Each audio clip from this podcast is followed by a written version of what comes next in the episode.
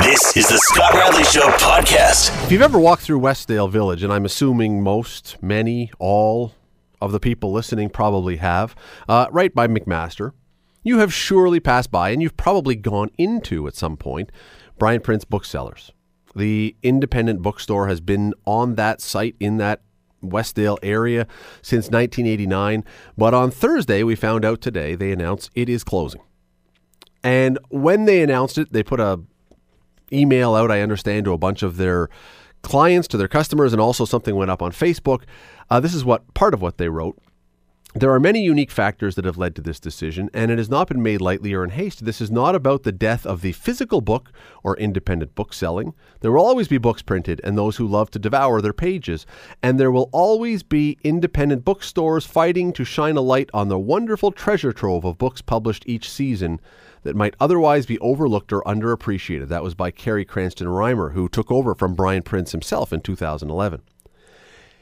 Here's the thing. While it is always very sad when a small, successful, beloved, and it really was beloved, business closes, I got to admit that I was kind of shocked today when I started thinking about it, that this particular store has been able to survive as long as it did.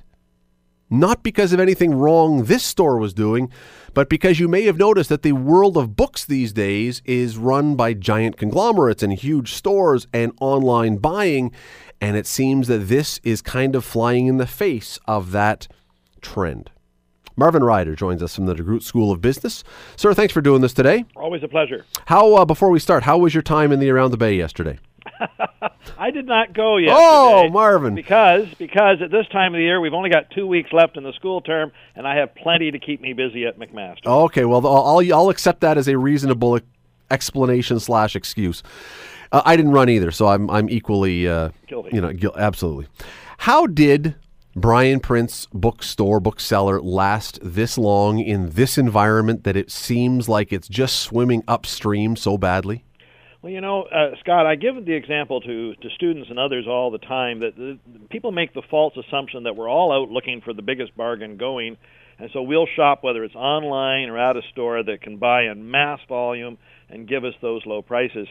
The reality is that at least a significant chunk of us are prepared to not necessarily go for the lowest price when you can give me great service, and this is how independent stores that don't have the buying power, whether you be an independent coffee shop or a donut maker or, in this case, a bookseller, this is how you fly in the face of the competition. You say, I can't match you on price, so I'm going to smother you in great service. And Bryan Prince, from the moment it opened in 1989, was a celebration of the written word.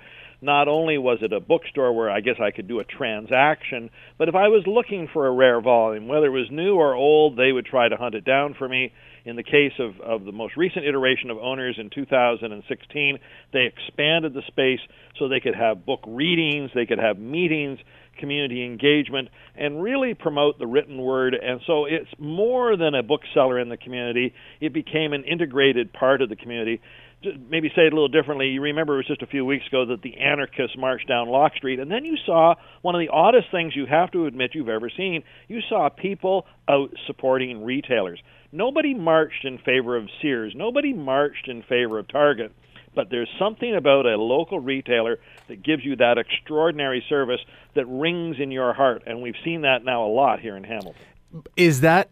Okay, there's a couple things you said there that I want to get to, but just with the last part first, is that something that we love these retailers because they're community, or is it because we all somehow deep down in our heart have this underdog thing that we want to root for the underdog, and this is the underdog, therefore I must rise up and protect that, Donut Monster or whatever else on Lock Street? I don't think it's necessarily the underdog. If you were just an independent store but didn't go beyond that, again, you had a transactional relationship with that company, I don't think it would be there. It's when you have to go above and beyond the mile. That Bryan Prince Booksellers, if you were walking your dog in the neighborhood, they had a bowl of water out there for your dog. They were thinking about more than simply selling books. And again, if I think of Donut Monster or Lock Street, many of these companies are more than just making a transaction with you. And that's how local retail fights back. It's something that the big guys can never match. Basically call it your heart. They can never match the heart and soul of these small retailers. Because one of the things that I found really interesting about this today was, as you were thinking about the book sale, I can understand when you talk about service, and I was guessing you were going to say something along those lines. And when I was thinking about service, if I have to go get a pair of shoes that have to be fitted properly to me because I have a collapsed arch or something, I understand clearly that going to a place that that's good at that is better than buying it from a store where nobody knows what they're doing. There's a 12-year-old kid selling me my shoes, or skates, or hockey equipment, or if I decide I want to buy a really good burger instead of going to one of the fast food places, I'm going to pay a lot more, but okay, I'll go to a small place. But books, the product here literally could be purchased in 1,000 websites, all of them for cheaper, for the exact same thing. And so that was one of the reasons this particular store, this particular business was so intriguing to me, because the product you're buying, there's no fitting, there's no uniqueness. It's exactly what you could have bought elsewhere. Well, that's assuming you knew what you wanted going into it. True enough. So I'll call that transactional. Here's the newest book by J.K. Rowling, Harry Potter and the Pursuit of Excellence, or whatever it is, the new book is out there, and you can get it anywhere. So yeah, in that case, I don't need their help. But let's suppose I'm trying to look for that special book for that special someone, and I'm really needing some advice. Again, forgive me, but I go to Chapters. I've got that same 12-year-old waiting on me there. Just get through the line and get to the other side. You go to Bryan Prince, and they took it to heart. It was a mission for them to find the right kind of books for your needs, and they went that extra mile. You're listening to The Scott Radley Show, weeknights from 6 to 8, only on 900 CHML. We're talking about Bryan Prince specifically, but we're also talking about the concept, these small independent stores, whether it's books, whether it's anything else, that are now running headfirst into some of these massive conglomerates selling the same thing.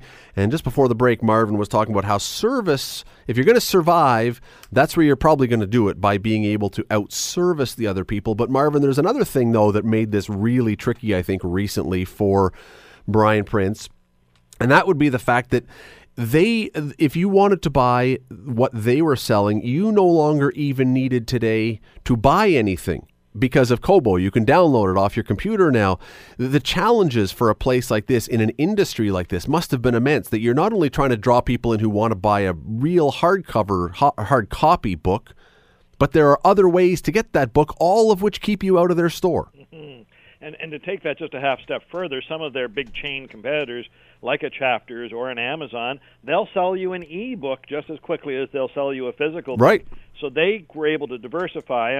And I think there was some of that going on at Bryan Prince. I think they were able to get you some electronic copies, although they were really celebrating the printed word.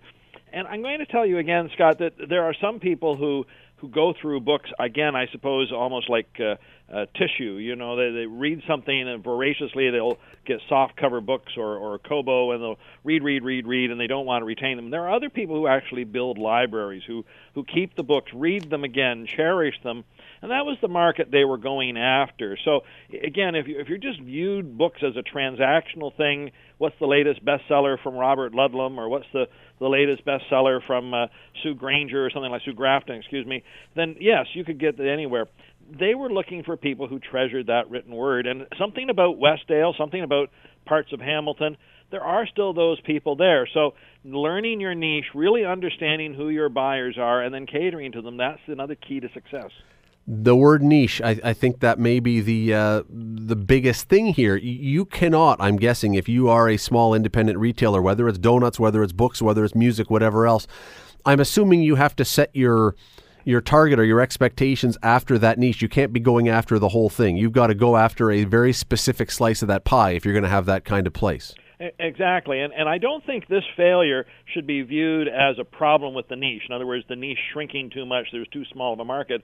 I think that was still possible. I don't like to speculate on these kinds of things, but one of the two sisters who own Bryan Prince had to step away in 2016, and I'm wondering if there might have been some health challenges in there.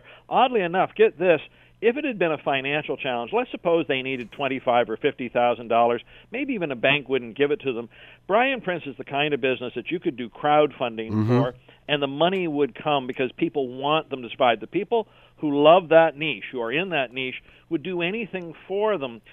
And it's also possible, I hate to do it like this to you, this story may not be done. You know, I can think of the Westdale Theater that went through something, and they said, well, we just can't keep it going anymore. We're going to let it go. And we saw community people suddenly rally. Whatever has caused Bryan Prince to close the door seems to have happened very quickly. It's possible they couldn't find a savior on their own. But now with the publication of this story, even us talking about it, before this week is over, I would not be the least bit surprised to see some Hamiltonians rally and say, we want to keep this institution going. It's something you see in these small independent stores that you would never see for a Target or a Sears. Is there a generational component of this? Because it seems a lot of the new businesses that are falling into this category, and again, I'll use Donut Monster because it's been so much in the news, so upfront. Yep. It seems as though, and I may be wildly generalizing, I hope not, but that millennials, for whatever reason, are willing to support places like this, spend more money on a donut or more money on a book or something for this experience, whereas baby boomers, Gen Xers, maybe it's because they've got bigger mortgages or they got retirement coming up or kids in university, whatever. They seem more frugal. They want to find the better deal. It seems as though there's a generational divide here.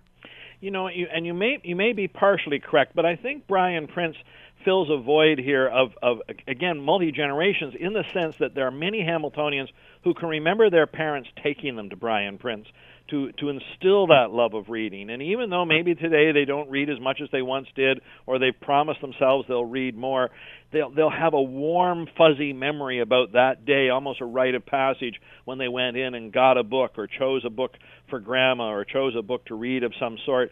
And I think we are treasuring this. And I every now and again I get a little down on reading and all these electronic devices and all these heads down on phones, what have you. But recently I was in the United States on a bit of a holiday, and I looked around and I was amazed at how many kids on planes were there with books, not electronic devices, books that you don't need to plug in, you don't need to reboot, you don't worry about a computer virus or Russians hacking them. And there seems to still be some passion for books. And I think this is something that it may be millennials who are picking it up, but I think there are other people who are willing to pass that from one generation to the next. And again, that's what Bryan Prince tried to celebrate, whether they were selling you a book or they were hosting an evening where you could meet an author, hear a reading, hear the passion behind those words. I think there's still a market for that. So if you were, we got a minute left here, if you were starting a small business, if you had a small nook in the wall building somewhere and you were going to start Marvin Ryder's whatever, mm-hmm. Do you have to know exactly who you are going after, whether it's age, whether it's demographic, all those kind of things? Because once upon a time, I bet back in 1989 when they started, they figured we will get book buyers, period. Now I'm wondering if you have to be way more specific if you start a business. Yeah. So let me just give you a different example of another Hamilton business. There's something called the Other Bird Restaurant Group, started by a lovely woman named Erin Dunham. She's just finished her MBA at McMaster, but she's been opening restaurants before this. All small restaurants, they only hold 40, 50 people, each one aimed at a slightly different niche. So far, I think she's up to 7 of these. She's not making a lot of money from any one of these locations, but each one that she's opened has had a very specific niche in mind, and they have each been very successful so far. She's got another one. I don't want to give too much away. She's going to open another one on James Street South in partnership with a local area band. Should be very interesting to see where it happens in the next little while. Watch for this, but she's very successful at finding these niches.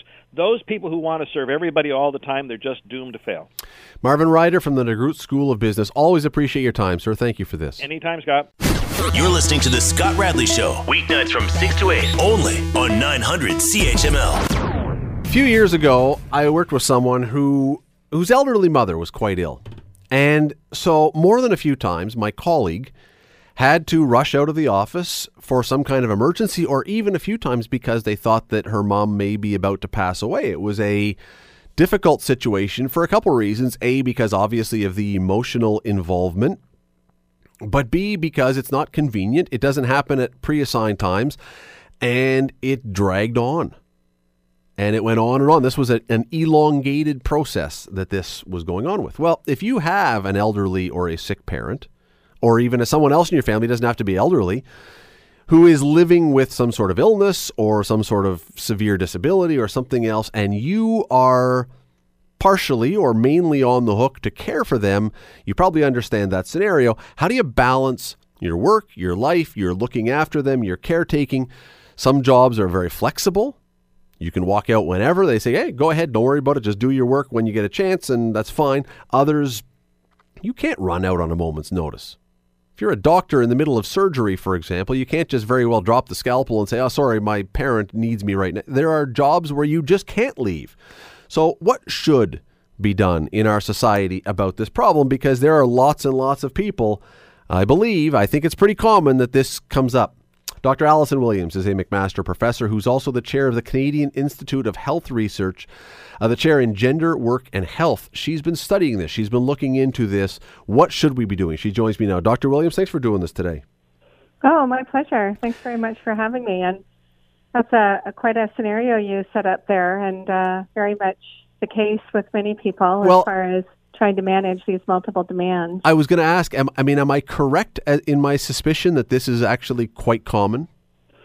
Well, we all have elderly family members, right? If it's not our parents, it's our godparents. If it's not our godparents, it's our siblings or aunts and uncles. There's always family members that seem to be in need of informal caregiving, also known as family caregiving, because our public system just isn't meeting the needs as it once did back in the 1970s. So now there's a call for family members to chip in and for the most part, carry the brunt of the care. In Ontario, for example, caregivers have been recognized as being the backbone of the healthcare system.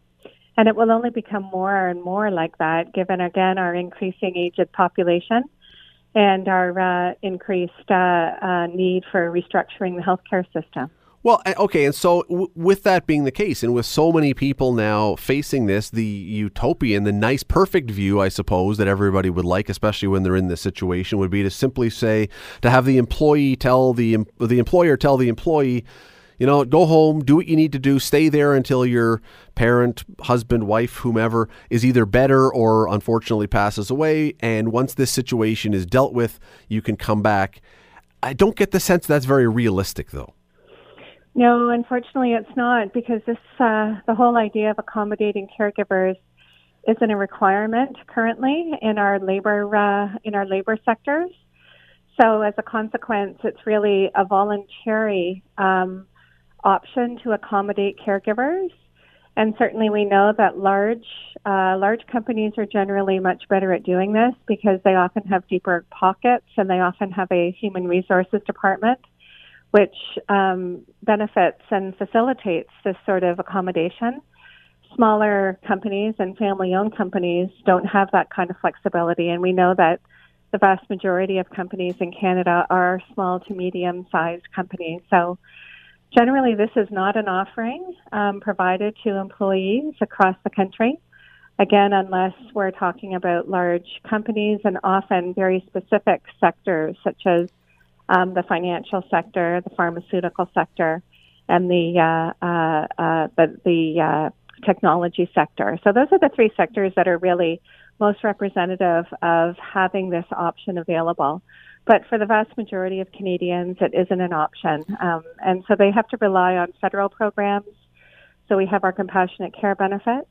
We also have a number of provincial programs, again, that vary depending upon which provincial jurisdiction an employee resides. But for the most part, it's a private matter. It's a family responsibility.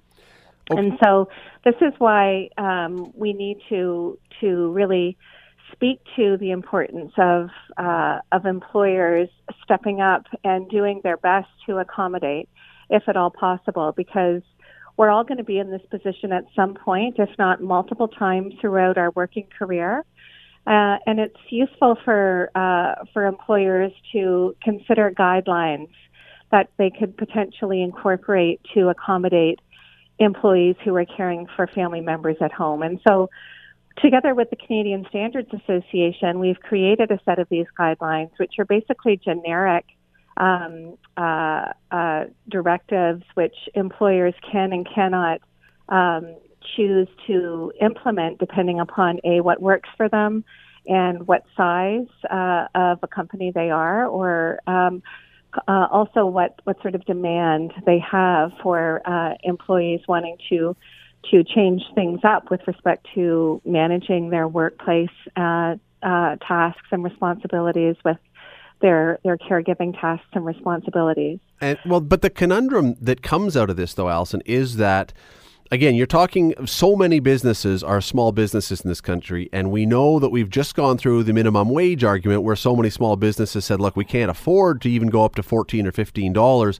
And now, if they are going to be told, you know what, and also you have to give this person paid time off to go and look after for an extended period of time, it's a tricky one for those businesses. It would be lovely if it was simple. It's not simple, though, is it? No, not at all. And currently it's not a requirement. It's just voluntary. And again, these are just guidelines that are available for employers to consider. I think, what employers will find is that if they were to incorporate accommodations for caregivers, they'd probably see a much more loyal workforce. They'd probably have much better retention. They'd probably most likely have an easier time recruiting.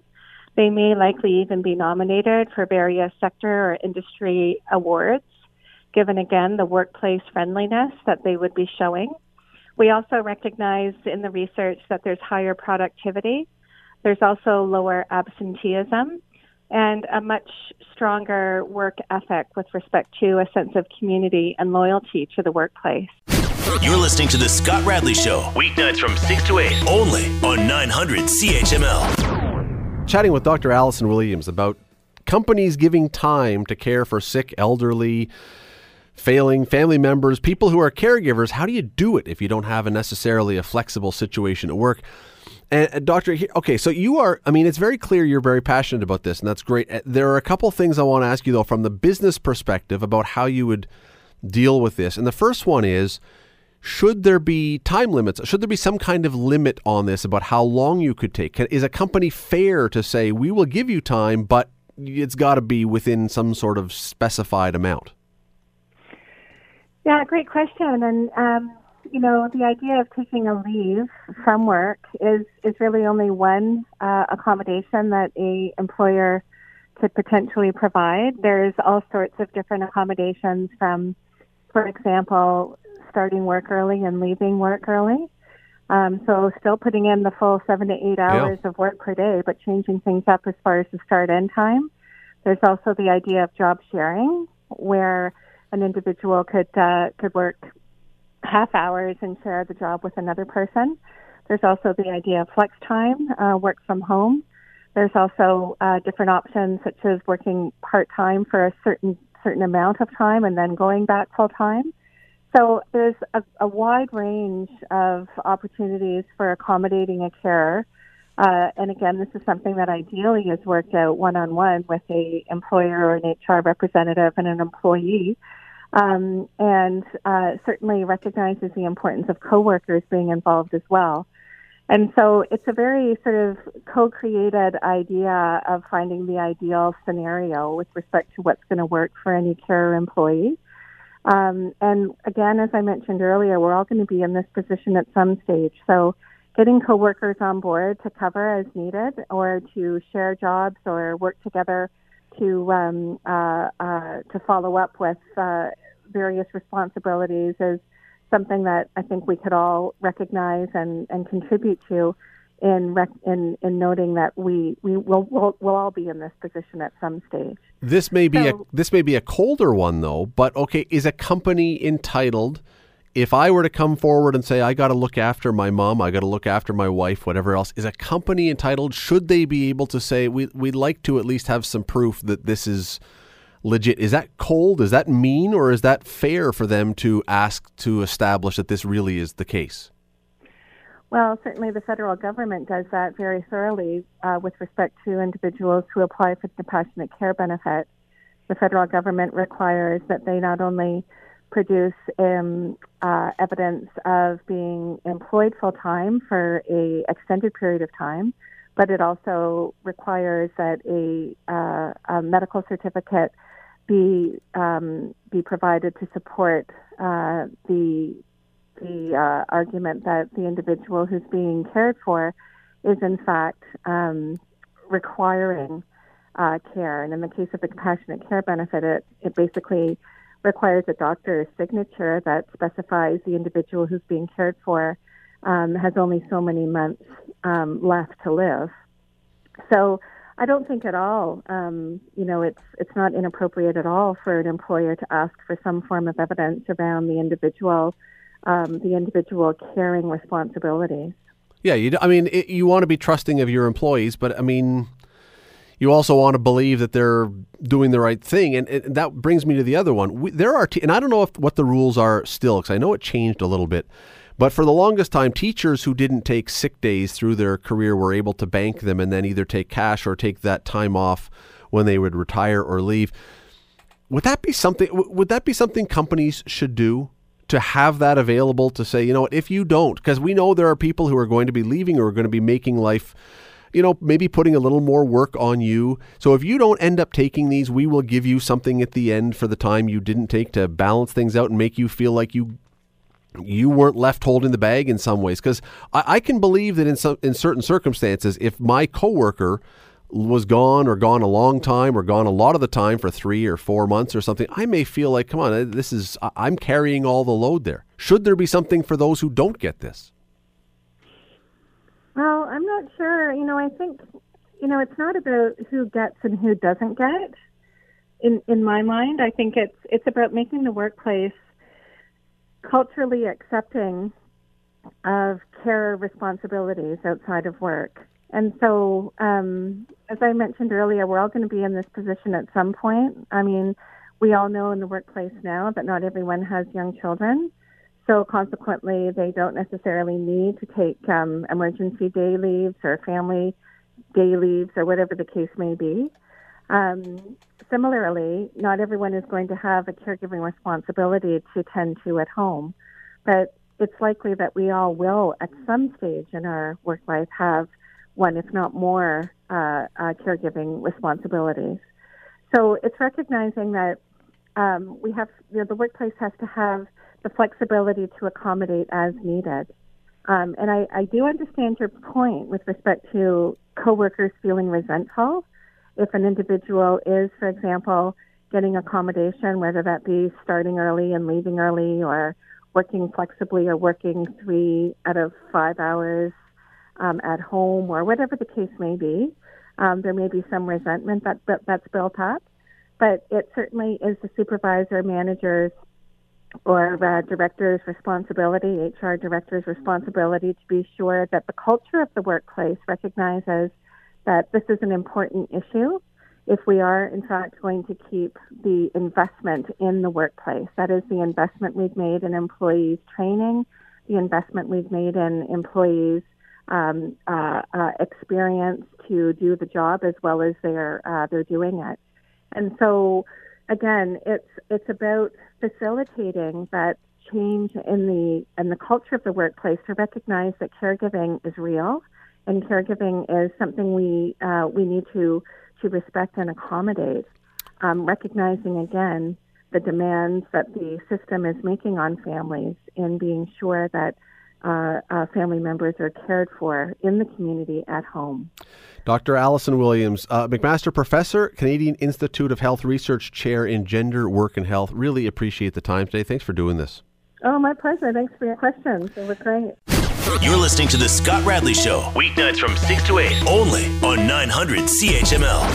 There's a lot of stuff I want to get to today, but I want to start with this because I thought it was a really interesting point that Nazem Kadri made. He doesn't always make interesting points, but he did in this one, leaf forward. He was saying that he really is not a fan of the NHL playoff format. And his point is, 3 of the best teams in hockey are in the same division, which means Boston, Toronto, and Tampa. One of those only is going to escape from that division to move on. You're not going to have a semifinals even of those. And I don't disagree with them. I would be very, very happy to go back. If you're going to keep the 2 conferences, that's fine.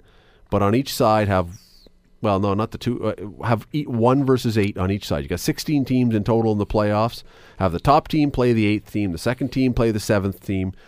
It seems to me that Don makes the regular season worth something. Why in the current situation, if I'm the Leafs, if I'm the Bruins, if I'm the Lightning, I'm not benefiting much from having a great season because I got to play a great team right off the bat. Well, there's 2 things. First of all, it seems to suck a lot more when you're one of the three in the same division. And the Blue Jays used to have that argument all the time. Sure, they did. When they were in with Boston and New York and Toronto and, you know, maybe. And when Tampa was any good? Yeah, maybe three of the top six teams in baseball were in one division. And I remember years ago when Florida wasn't that good, and nor were the Lightning, and the Carolina Hurricanes were the top team in their division and would get a bye, and because they were in the right division. And so it kind of has a tendency to work itself all out. Now, the old theory was that you have divisions so you could build rivalries geographically.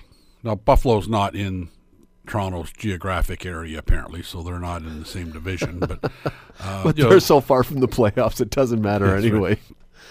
Right. They wouldn't be in the playoffs in the AHL this year. They might not make the playoffs in our league. But I think now, I mean, that used to be important to the draw, and everything else. But now everybody goes by charter. And getting from here to there is no big deal. I mean, the Leafs can play in Carolina and come home and play the Rangers the next night because I was on an Oilers charter, and I'll tell you, if there's another sport that travels better, you'd have to show me, because I can't believe it. I mean, it's unbelievable how they're treated and how easy it is to get around and everything else. So I think your idea of going from 1 to 8 makes sense.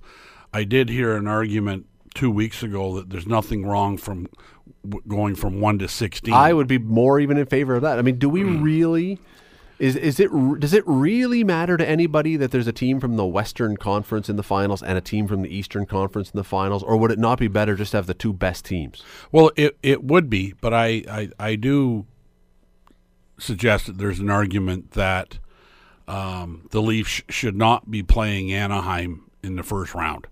And it used to happen. The Leafs used to have to play L.A., and they'd play a 3 out of 5. But I think if you're going back and forth with a 3-hour time difference, you do start affecting the marketing and everything else. Like, Anaheim and Toronto don't need that rivalry to sell any tickets anymore. But, okay, so maybe when you do the 1 versus 16, you have 1 or 2 of those series, but the other ones work out. I mean, maybe a few years it works out perfectly. Maybe a few years it works out terribly, but... I'm again just looking at these playoffs. If I'm Tampa, who's had a wonderful season this year, I think they're still first overall. I haven't even checked, but I mean, they've had a really good year.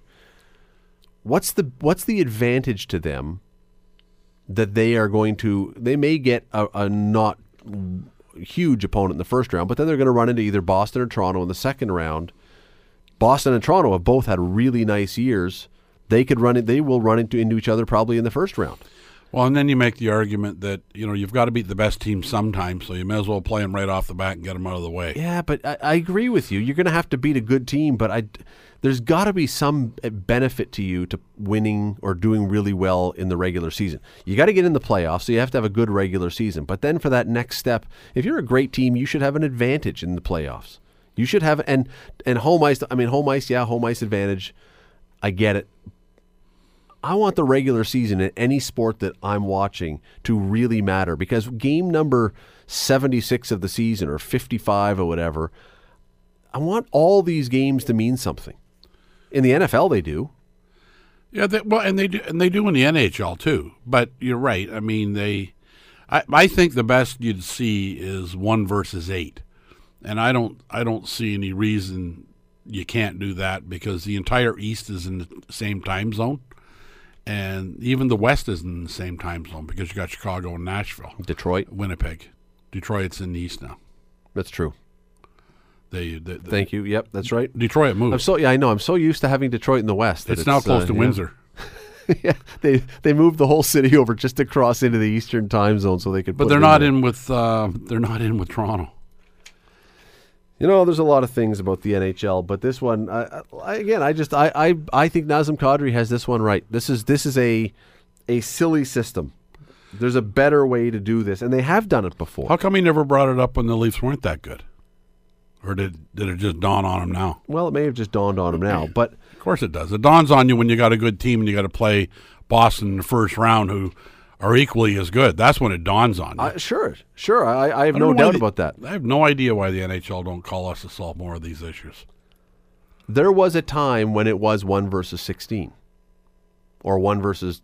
Was it 1 versus 16, or was it only 16 teams? Was it 1 versus 8 then, or 1 versus 12, or whoever got in? When I first started watching, it couldn't have been 1 against 16. No, it couldn't have been. They all got in, but I remember when they doubled the size of the league. Yeah, well, it's been a while. 1967, last year the Leafs won the Cup, and the next year they added 6 teams. Imagine if they doubled it this time again, which hopefully they're not going to. Go to 64. But did what they did in the original 6 and said, but all the new teams are in one conference and they get 16 playoff teams. The rest of the league, the established league, would go nuts. I'm amazed they got away with that back in the day when they said, okay, you know, all those new teams, yeah, you guys, one of you guaranteed will be in the finals. I can't remember. You've got the computer in front of you. They probably bought those teams for $500,000. Maybe, if that. Yeah. If that. Anyway, I'm with Kadri on that one. I would love to see it go back simply. I'd love it to be 1 and 16. Really benefit from having a good season. And if you sneak in, you are going to have to plow your way through to get anywhere in the playoffs. That's the way it should be. Well, the last time the Oilers were almost in the playoffs, they were the 8th seed in the West and played Carolina in the final. That TV juggernaut that it was. It's okay in Canada because we had a Canadian team. I'm sure the U.S. weren't all that pleased with it, but I think it was on that network that Gary Bettman had invented, though, the Omni Network or whatever it was. Strange league at times, isn't it? Yes, it is. It's a strange league. They do stuff. We've talked about the replay thing they can't sort out. The day after they have their general managers' meetings, they discuss goalie interference. They have another goalie interference call that no one knows what it was or what it wasn't, and it's just a strange little league that I love it. I love hockey. But boy, it's amazing they have fans. Sometimes when you look at the way that the league does stuff, they do have fans. Everyone loves it, but man, they try to make it difficult. Well, one thing that they haven't changed, and since the forward pass across the center red line that doesn't exist any longer. Once they took out the rover, they've now got 5 players and a goaltender. So the basic structure of it's the same, but they used to have 6 players and a goalie. Yeah, the rover. Yeah. Yep. They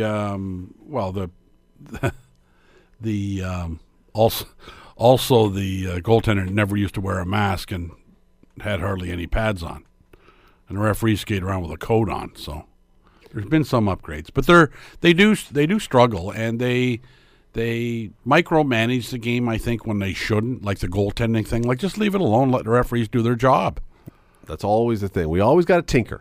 We've always got to tinker, and then we make things stupider. Yeah, you think you're doing a good job, and then... If you were to go back, honestly, if you were to go back in the NHL and reclaim the rules that were in place in 1980, I'm picking 1980 out of the thin air, but sure. 1980... You'd probably have a terrific set of rules that would work just fine. You'd have the playoffs, as we're discussing, that is 1 versus 16. Yep. You'd have no goalie interference stuff. There'd be so many things where you would just say, yeah, that, you know what, that actually works better than micromanaging and now creating new things that we don't really know how to deal with them. Some of the changes they've made, I think, have really opened the game up, though. You can't – guys just be able to hook a guy and ski behind him on the back check. Just get towed along and slow the guy down, and there was interference all over the place. I mean, they really have opened the game up. It's damn near too fast.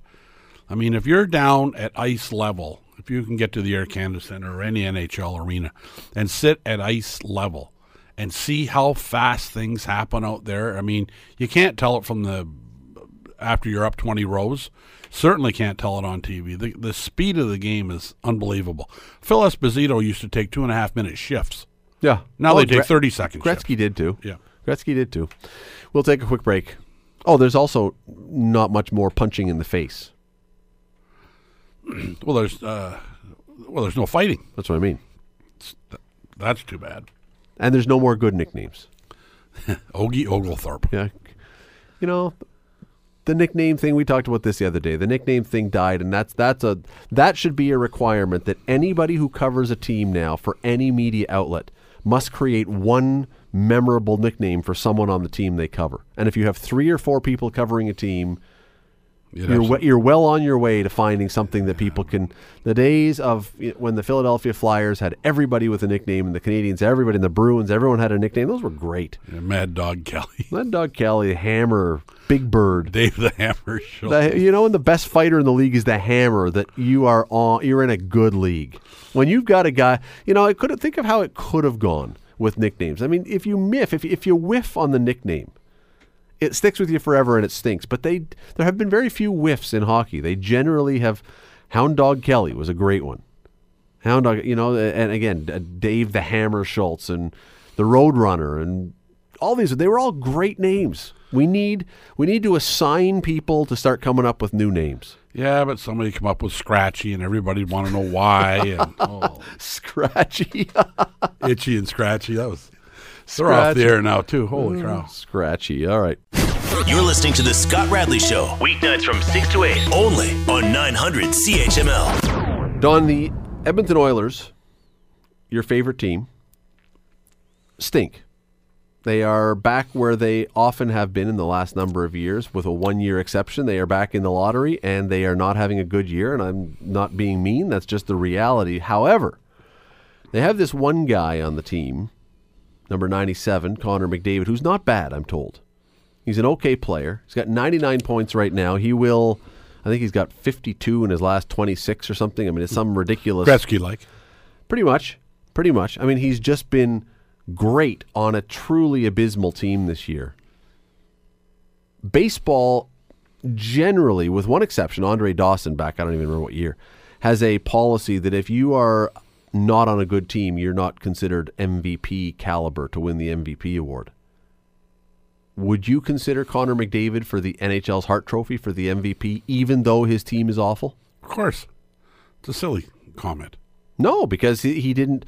The argument always has been that if you were that good, your team would be in the playoffs. Your team would be in contention. You do something to make your team better. How can you be the most valuable player? Valuable to who if your team is right near the bottom? Well, you asked me what I thought, so yeah. I told you, and I don't know who makes the argument, but I don't agree with them. I mean, if you're the best player in the league, you're the best player in the league. I don't care who you're playing for. Is he the best player in the league? Here's how I think you define the best player in the league. You let all the general managers in a room, bring a bin of Coors Light in, and say, okay, you can pick whoever you want to start your franchise. Who is it? That's the best player in the league. I would say the lion's share of them would say, I want Connor McDavid. That's a pretty good place to start. You sometimes argue that you need a great goaltender, and I don't think you can win without one. But there have been years when somebody might have said it's Cam Talbot. It might be... You need a hot goaltender in the playoffs. Right, but you can win if you get a hot goaltender in the playoffs. But if you have the absolute very best player... And I would suggest to you that the most general managers would take Connor McDavid right now to build their team around. And Austin Matthews would be in the conversation, but it would be Connor McDavid this year. So that makes him the MVP of the league. I mean, everybody can, I love Sidney Crosby. Sidney Crosby is an outstanding playoff performer. We're not sure how Connor McDavid is going to stack up in the playoffs. But it's not picked on the playoffs. It's picked on the regular season.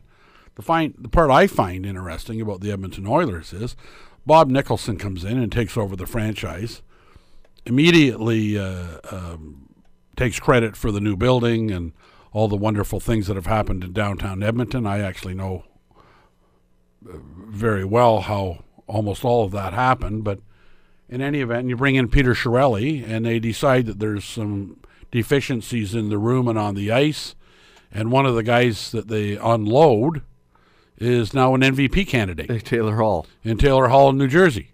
So when you continue to repeat yourself and expect different results, then... Yeah, the argument, as I say, in baseball, the argument always has been that if you are the most valuable player, it's impossible to be the most valuable player when you're out of the playoffs because you're of no value to anybody, really, because your team didn't win. So how could you be the most valuable person because there's no value when your team is bad. That's always been the argument they've had, and it has extended to hockey over the years. It's been very... I'm trying to think of who was the last MVP who won off a team that had a really bad year. There have been teams probably that have missed the playoffs, but off a really bad year. I can't think of the one. I guess the argument is, how bad would they be without him? Well, there is that. They would probably be right down with Buffalo. You'd have Jack Eichel and Connor McDavid once again. Well, no, McDavid wouldn't be there, but you'd have, Edmonton and Buffalo would be right there with each other. I mean, he's been involved in 45% of Edmonton's points this year. So he's clear. So I guess that poses the question: how bad are the Edmonton Oilers, or how good is Connor McDavid? How good would Connor McDavid be on a good team? Oh, if he had a winger like Brett Hull, if he had an all-star winger, just one.